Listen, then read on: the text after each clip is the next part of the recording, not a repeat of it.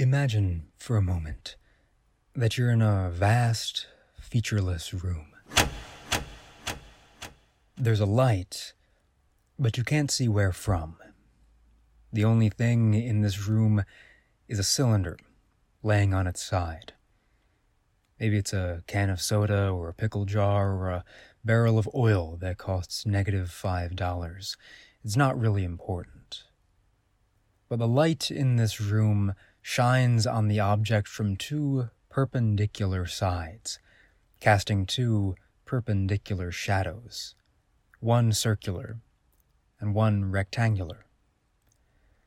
Now imagine that you are only allowed to see one of them, and then told by an echoing, disembodied voice, "Determine the true shape of the object." It would be impossible. Assumptions that, to you, seem justified and appropriate, in reality would lead you further away from the solution you sought. So, how then can we be certain in the larger pursuit of any given truth? Well, that's a good question. This is Hidden History, and you're listening to episode 69, Truth and Shadow. Hidden History is always available on www.hiddenhistory.show, and if you like what I do, then subscribe to the show on Spotify, review it on Apple Podcasts, and follow the show on Twitter at HIDDN History Pod. So, what was the purpose of the weird little story I just told you? Well, like almost every single other thing on this show, it's a little tale that we can draw a number of insights from. The most obvious and least insightful of them is that things are not always as they seem, which is far from a profound finding. What I prefer to get out of that scenario is instead a larger question about the nature of knowing. This will be the first and last time that I say these four words on this show, but Donald Rumsfeld once said, "There are known knowns. There are things we know we know. We also know there are known unknowns. That is to say, we know there are some things we do not know. But there are also unknown unknowns. The ones we don't know, we don't know." That last category, the unknown unknown, is incalculably larger than the other two combined. Our collective knowledge is just a single drop in an ocean of mystery that is entirely imperceptible to us.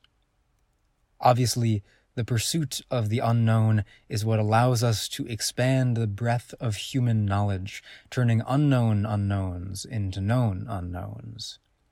But how can we be sure that what we perceive to be true is not in fact leading us in the wrong direction? After all, perception is not reality. To give a few examples of this, I want to talk about three things: dinosaurs, Roman statues, and elephants. So at some point in your life, you've probably seen an illustration or a model or a skeleton of a dinosaur. Maybe an Ankylosaurus or a Triceratops or a Velociraptor. And from those pictures, if you were told to create a general description of what any given dinosaur looked like, you'd probably say that they look like giant lizards.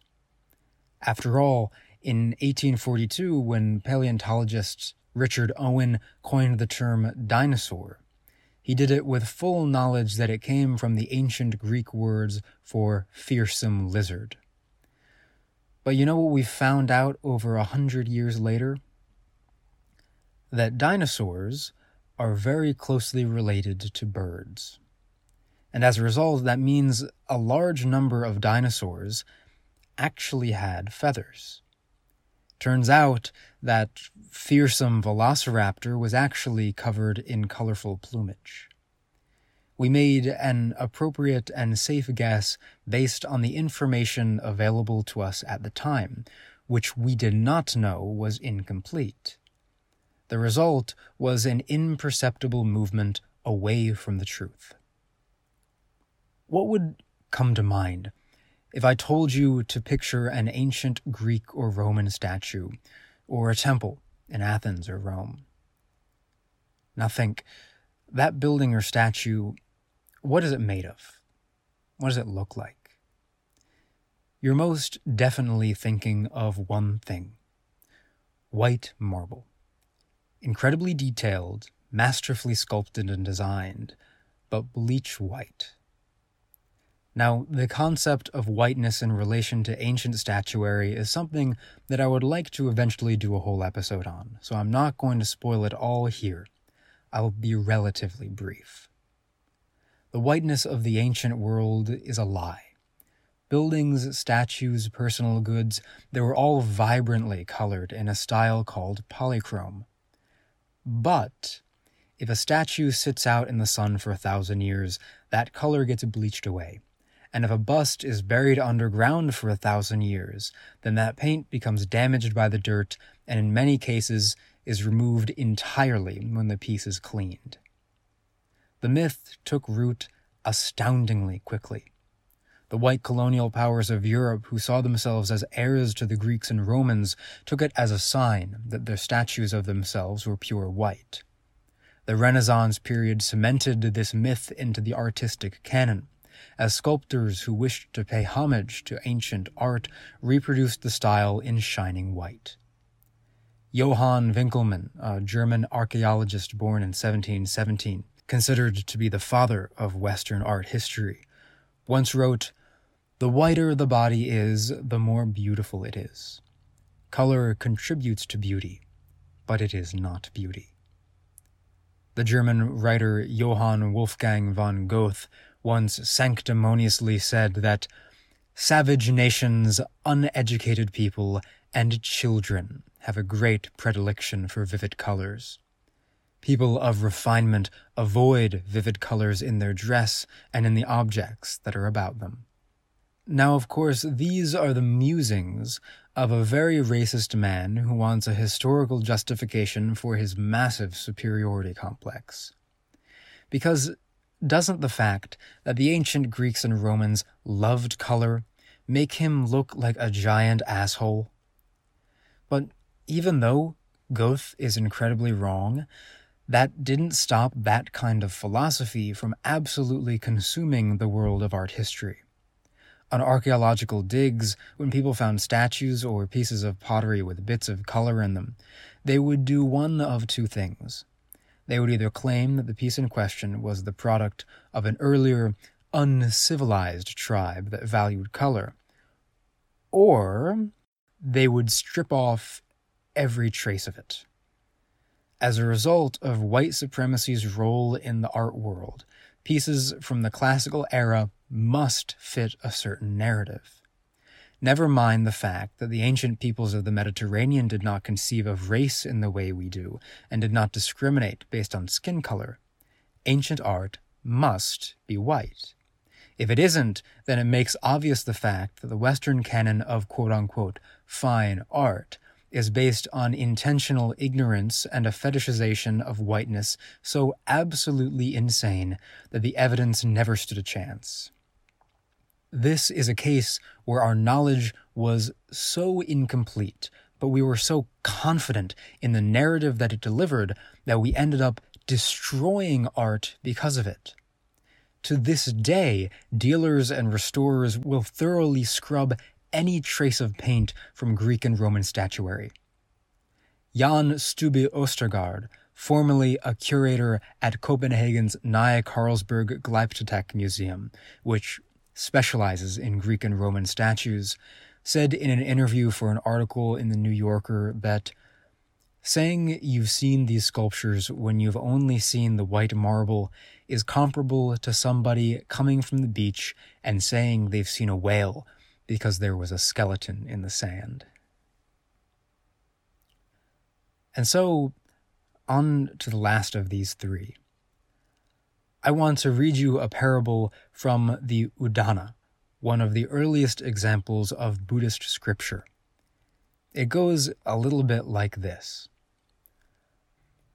On a certain occasion, the Blessed One dwelt at Savathi, in the Jetavana, the garden of Anathapindika.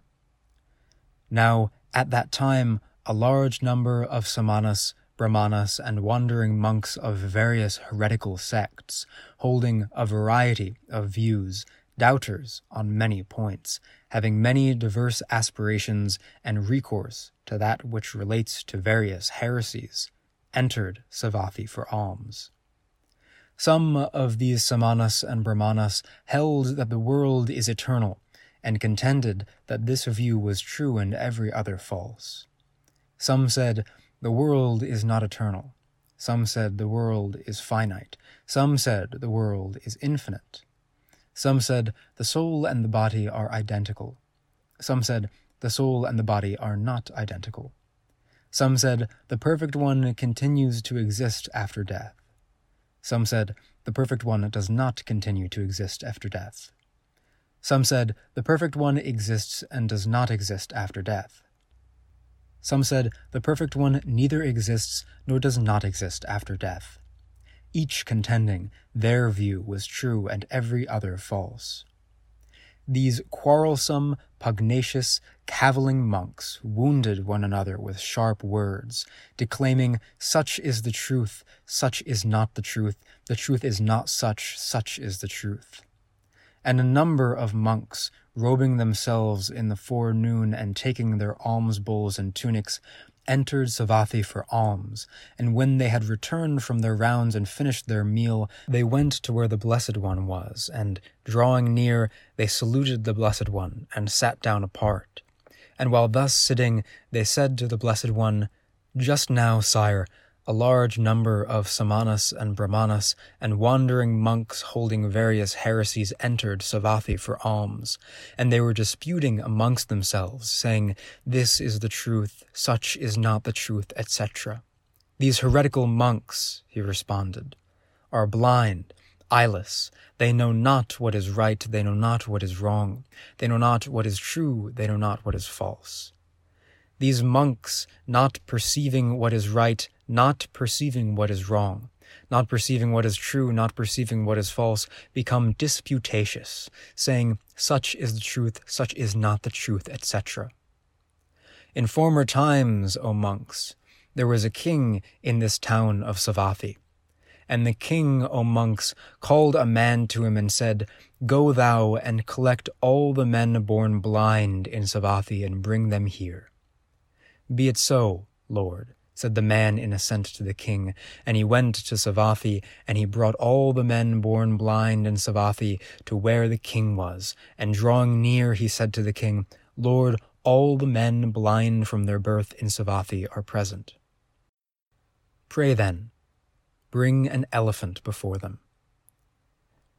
Be it so, Lord, said the man in assent to the king, and he brought an elephant into the presence of the blind men, and said, This, O blind men, is an elephant. To some of the blind men he presented the head of the elephant, saying, Such, O blind men, is an elephant. To some he presented the body, saying, Such is an elephant. To some the feet, saying, Such is an elephant.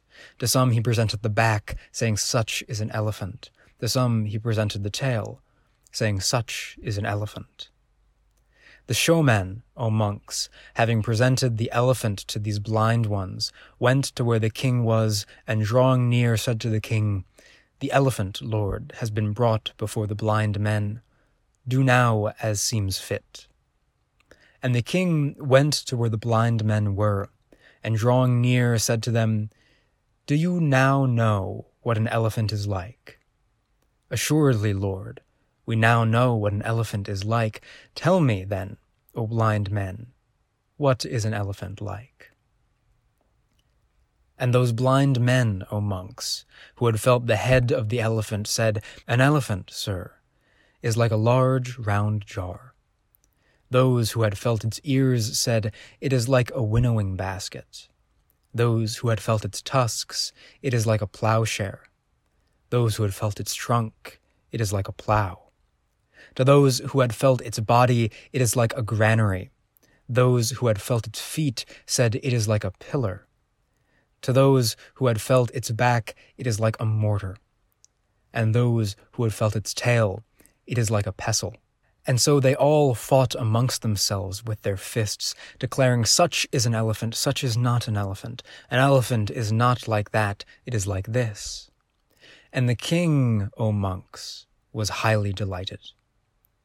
In exactly the same way, O monks, do these heretical people, blind and without insight, dispute amongst themselves, saying, this doctrine is true, every other is false. And the Blessed One, in this connection, on that occasion, breathed forth this solemn utterance. Well is it known that some Samanas and Brahmanas who attach themselves to methods of analysis and perceiving only one side of a case disagree with one another. That, obviously, is the parable of the blind men and the elephant, and there are a number of ways to interpret this story. But for the purposes of this episode, what this story reminds us is that perception is not reality. Now, this is a story that is contingent on the existence of a larger objective truth, which is something many people search for, but to my knowledge, nobody's quite found yet. To the blind men in this story, their guesses are perfectly reasonable. The king is only entertained because he can see what they cannot. The perception of these men is limited by something outside of their control. If they had lived their entire lives only in contact with other men who were blind from birth, then they would have no idea what vision is. Their similarity as a group, their collective lived experience, has led to them perceiving the world in a vastly different way. Now, this parable describes, of course, blind men, but obviously it's not a literal blindness, it's a metaphor. In this case, for an impenetrable shroud of ignorance, one that cannot be broken despite all evidence that contests the belief in question. This episode has largely been about the nature of truth and what it means to pursue truth in an uncertain world. Now, the three segments that I've told here approach the truth in different ways. Our first two cases, of dinosaurs and statues, frame the truth as an objective entity that must be uncovered by continual work, like the waves on the sea slowly eroding a stone. The parable of the blind men and the elephant presents a much different view. In this story, the truth is objective and composite. It's greater than the sum of its parts. Every single thing that the blind men say about the elephant is true. Seemingly, they are all in conflict with each other. How can the same thing be both like a large jar and a granary? For dinosaur fossils and ancient statues, the truth is limited by effort. For the blind men, the truth is limited by perception. None of them have ever seen an elephant. How could they even hope to determine what it really looks like? All they can do is desperately grasp at elements reaching out of the unknown unknown and claim it as the absolute truth. Sound familiar? Thanks for listening. If you enjoyed this episode, you can subscribe to Hidden History on Spotify, Apple Podcasts, and follow the show on Twitter, @HIDDN History Pod. This is Ellis Tucci, signing off.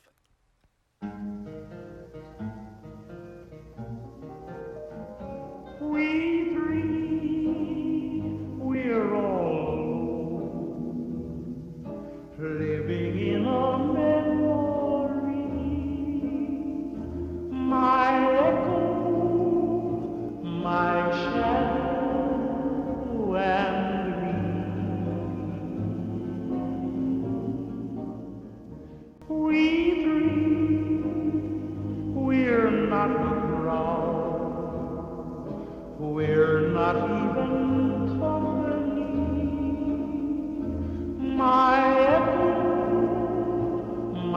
shadow.